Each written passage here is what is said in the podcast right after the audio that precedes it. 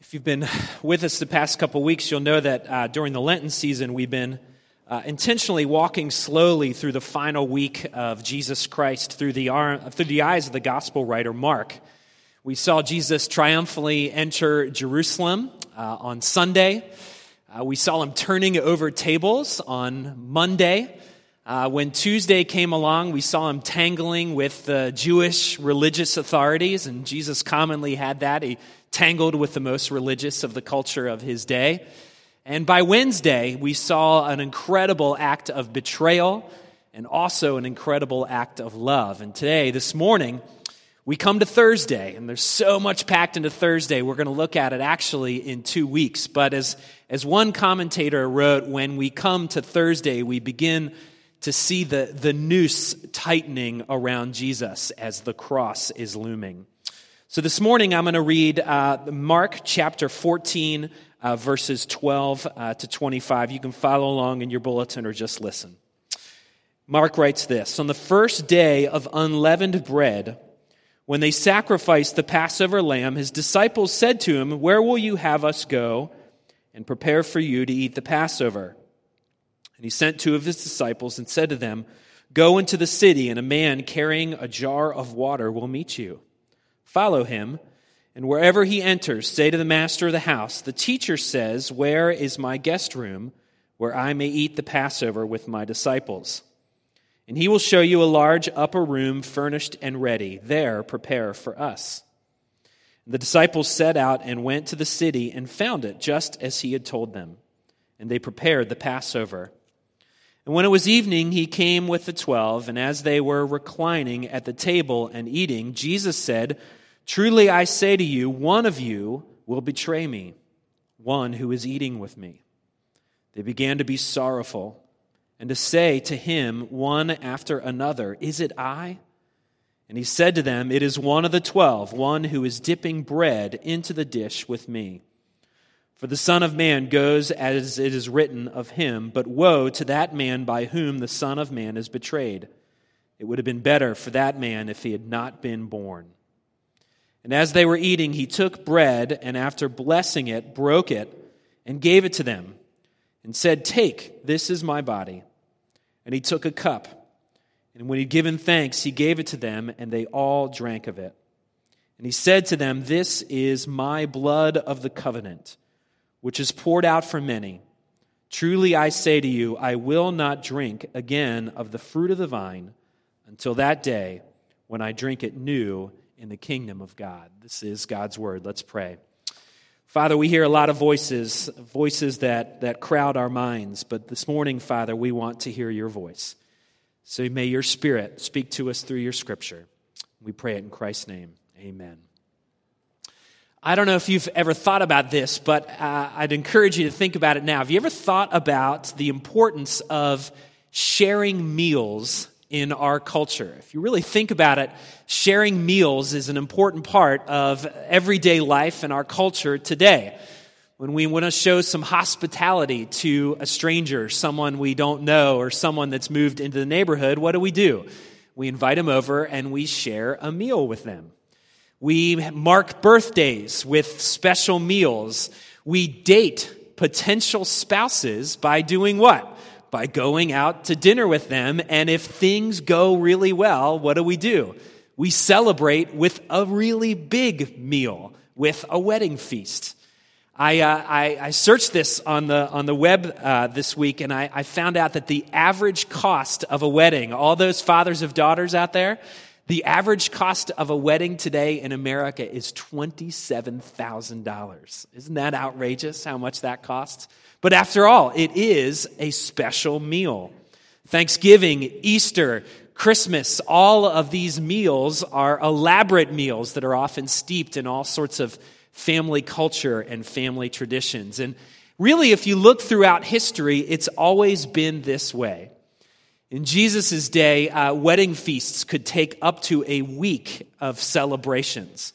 Uh, if you look at the ancient Rome, they would have elaborate feasts that would often involve 50 courses to those feasts. If you looked at the, the Medici family uh, and the French royalty in the 1600s, they were also known for their elaborate feasts of celebration. And some of these feasts, some of these meals have an incredibly uh, culture shaping impact in our world as well. Read a story this week uh, about a meal that happened in 1994. In 1994, uh, all the, the, the directors of Pixar, have you ever heard of Pixar before? The, the children's animation film company. Uh, they all got together because their, their company was really struggling. They weren't sure where they were going to make it. This was before uh, the movie Toy Story came out, which was their first big hit.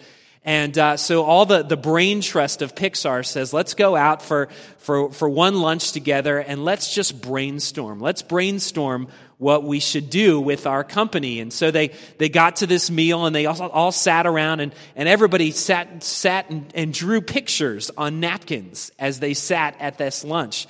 And out of those pictures, out of those scribbles came four movies. I wrote them down.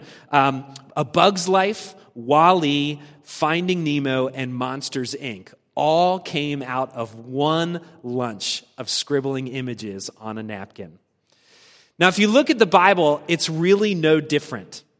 Uh, significant meals litter the scriptures, they are all over the place. But in the scriptures, they are packed with all sorts of meaning. Sure, there's, there's physical hunger being satisfied. That's true of every meal. But in the scriptures, they are full of spiritual meaning, mostly because they are often connected with the promises of God. And this meal in the Gospel of Mark, the, the meal that Jesus shared with his followers, is no different. It is packed with spiritual significance because it is connected to the promises of God.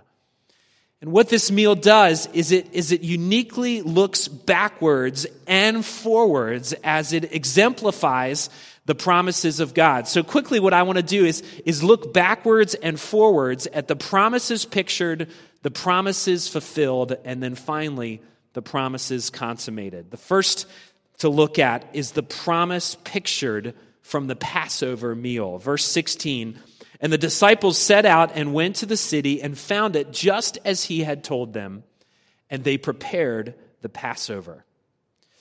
You see, this, this last meal carried great spiritual significance, particularly for the Jewish people, and that was the context in which Jesus did most of his ministry. You see, thousands of years before Jesus, the Jewish people were considered to be an oppressed people group. They were a, a slave race that, that lived under the cruel thumb of the Egyptian pharaohs. And for years, for hundreds of years, they cried out for a deliverer, and, and God raises up a deliverer. He pulls Moses off the bench, who was hiding in the wilderness because he was a fugitive. He pulls Moses off the bench and says, You are going to be the great deliverer of the Jewish people. Of course, Moses rides into Egypt riding on a donkey, just like Jesus did, riding on a donkey, and he sets off a, a series of plagues to bring the judgment of God upon the Egyptian people and secure the release of the Jewish people. But, but none of the plagues work until the very last plague. And in that last plague, God promises to send the angel of death through the streets of Egypt to strike down the firstborn son of every family. But Israel, the Jewish people, would be protected. They would be protected from this last plague, this angel of death, if they followed very careful instructions. They were told by God that they needed to, to sacrifice a lamb and to take the blood of that lamb and to, to, to put it across their doorpost. And if they did that, then they would be protected from this angel of death. They were also instructed that they needed to prepare unleavened bread or bread that had not risen as food that they were to take on the journey that they were about to engage in. Of course, if you read the book of Exodus, you'll know that God comes through on his promises, and the Israelites were delivered miraculously from their oppressor. And for centuries, the Jewish people would remember this event. They were to celebrate it each year, and they were to celebrate it by practicing a meal, the Passover meal.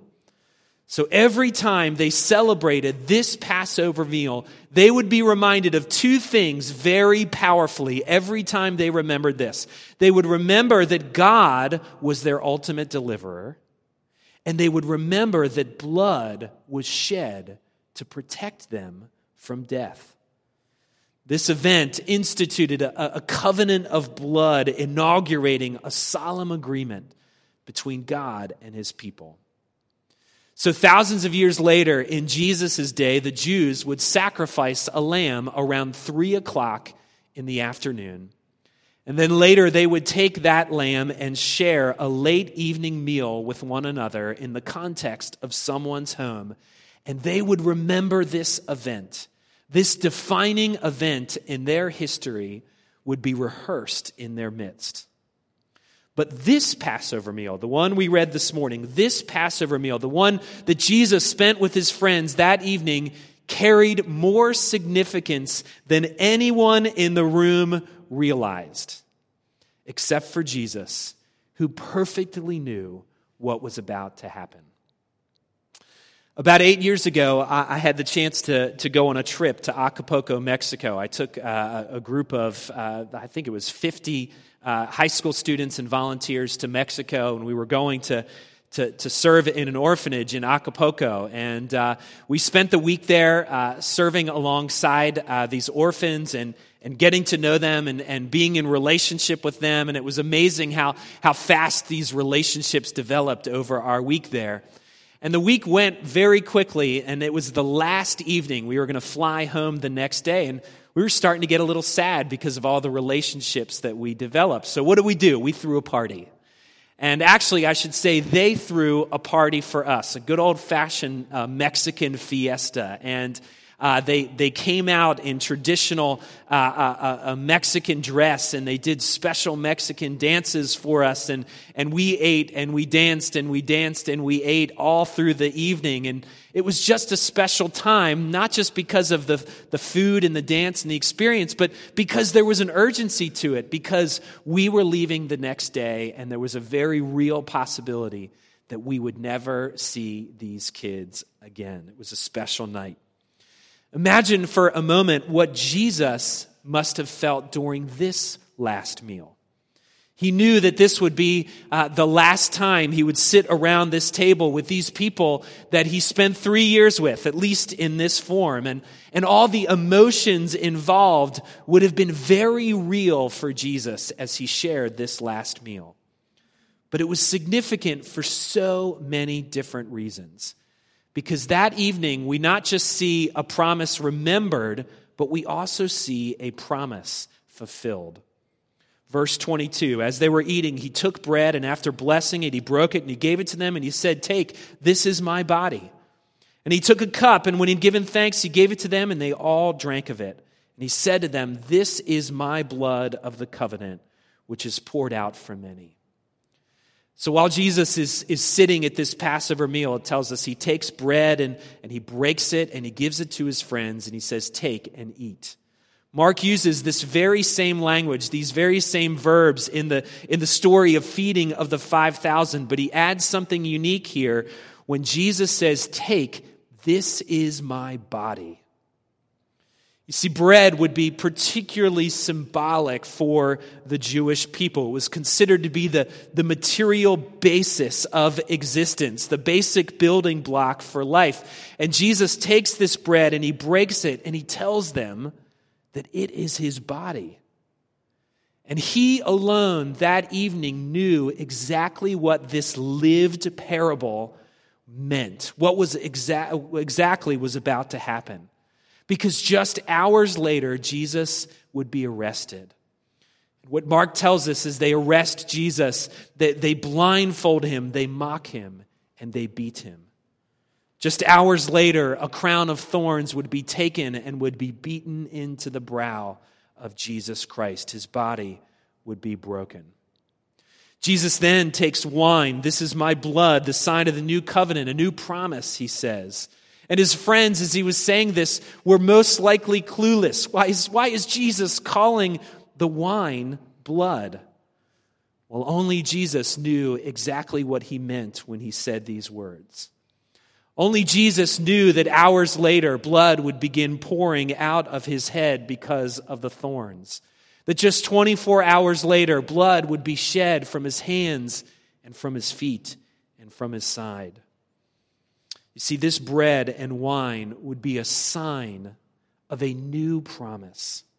Just as the Passover signaled deliverance and blood as protection, Jesus' blood and his body would signal the ultimate deliverance and the ultimate protection. You see, Jesus' blood shed on our behalf would be the deliverance we need from sin and from death. His blood became the ultimate covering, the ultimate satisfaction of God's anger and wrath. He would be the once and for all sacrifice, the lamb that was led to slaughter. Only Jesus that evening had the words of Isaiah 53 echoing in his mind. Yet is the will of the Lord to crush him because he poured out his soul to death and was numbered with the transgressors, yet he bore the sin of many and makes intercession for the transgressors. You see, this is the story of another firstborn son, the ultimate firstborn son who would die so that his people could be delivered. Friends, when we, when we celebrate the table each week, as we do here at City Church, we remember his body that was broken and his blood that was shed.